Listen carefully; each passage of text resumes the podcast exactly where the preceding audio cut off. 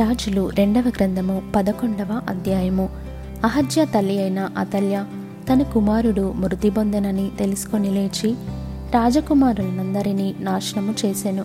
రాజైన యహోరాము కుమార్తెయును అహజ్యకు సహోదరియునైన యహోషెబ అహజ్య కుమారుడైన యోవాషును హతమైన రాజులతో కూడా చంపబడకుండా అతని రహస్యముగా తప్పించెను గనుక వారు అతనిని అతని దాదిని పడక గదిలో అతల్యకు మరుగుగా ఉంచియుండుట చేత అతడు చంపబడకుండెను. అతల్య దేశమును ఏలుచుండగా ఇతడు ఆరు సంవత్సరములు యహోవ మందిరమందు దాదితో కూడా దాచబడియుండెను. ఏడవ సంవత్సరమందు యహోయాద కావలికాయు వారి మీదను రాజదేహ సంరక్షకుల మీదను ఏర్పడియున్న శతాధిపతులను పిలువనంపించి యహోవా మందిరములోనికి వారిని తీసుకొని పోయి యహోవ మందిరమందు వారి చేత ప్రమాణము చేయించి వారితో నిబంధన చేసి వారికి ఆ రాజు కుమారుని కనుపర్చి ఈలాగు ఆజ్ఞాపించెను. మీరు చేయవలసినదేమనగా విశ్రాంతి దినమున లోపల ప్రవేశించు మీరు మూడు భాగములై ఒక భాగము రాజమందిరమునకు కావలికాయు వారై ఉండవలెను. ఒక భాగము నూరు గుమ్మము దగ్గర కాపు చేయవలెను. ఒక భాగము కాపుకాయు వారి వెనుకటి గుమ్మమునొద్ద ఉండవలెను. ఈ ప్రకారము మందిరమును భద్రపరచుటకై మీరు దానిని కాచుకొని ఉండవలెను. మరియు విశ్రాంతి దినమున బయలుదేరు మీ అందరిలో రెండు భాగములు రాజు దగ్గర యహోవ మందిరమునకు కాపుకాయువారై ఉండవలెను. మీలో ప్రతి మనిషి తన తన ఆయుధములను చేతపట్టుకొని రాజు చుట్టూ కాచుకొని ఉండవలెను.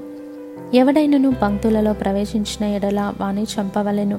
రాజు బయలుదేరి సంచరించినప్పుడెల్లా మీరు అతని యొద్ద ఉండవలెను. శతాధిపతులు యాజకుడైన యహోయాద తమకిచ్చిన ఆజ్ఞలన్నిటి ప్రకారము చేసిరి. ప్రతి మనిషి తన తన మనుషులను తీసుకొని విశ్రాంతి దినమున లోపల ప్రవేశింపవలసిన వారితోనూ విశ్రాంతి దినమున బయలుదేరవలసిన వారితోనూ కలిసి యాజకుడైన యహోయాద యొద్దకు వచ్చెను.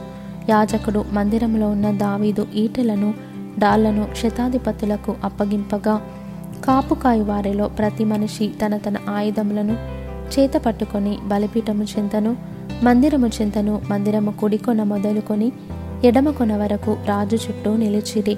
అప్పుడు యాజకుడు రాజకుమారుని బయటకు తోడుకొని పోయి అతని తల మీద కిరీటము పెట్టి ధర్మశాస్త్ర గ్రంథమును అతని చేతికిచ్చిన తరువాత వారు అతని పట్టాభిషిక్తునిగా చేసి చప్పట్లు కొట్టి రాజు చిరంజీవి అగునుగాకని చాటించిరి.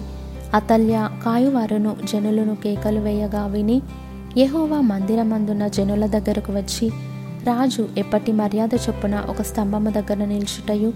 అధిపతులను బాకావుదువారును రాజునొద్ద నిలువబడుటయు? దేశపు వారందరును సంతోషించుచు శృంగధ్వని చేయుటయు?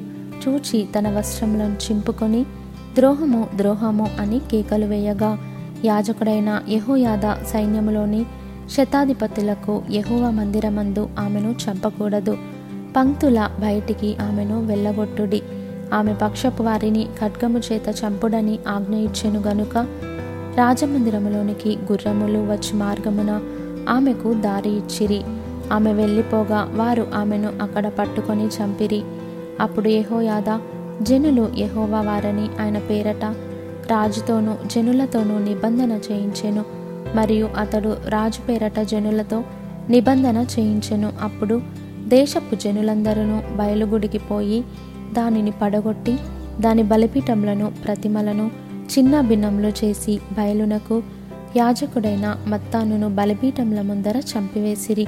మరియు యాజకుడైన యహోయాద యెహోవా మందిరమును కాచుకొనుటకు మనుష్యులను నియమించెను. అతడు శతాధిపతులను అధికారులను కాపుకాయు వారిని దేశపు జనులందరినీ పిలిపింపగా వారు యహోవ మందిరములోనున్న రాజును తీసుకొని కాపుకాయ వారి గుమ్మము మార్గమున రాజనగరునకు రాగా రాజు సింహాసనము మీద ఆసీనుడాయెను.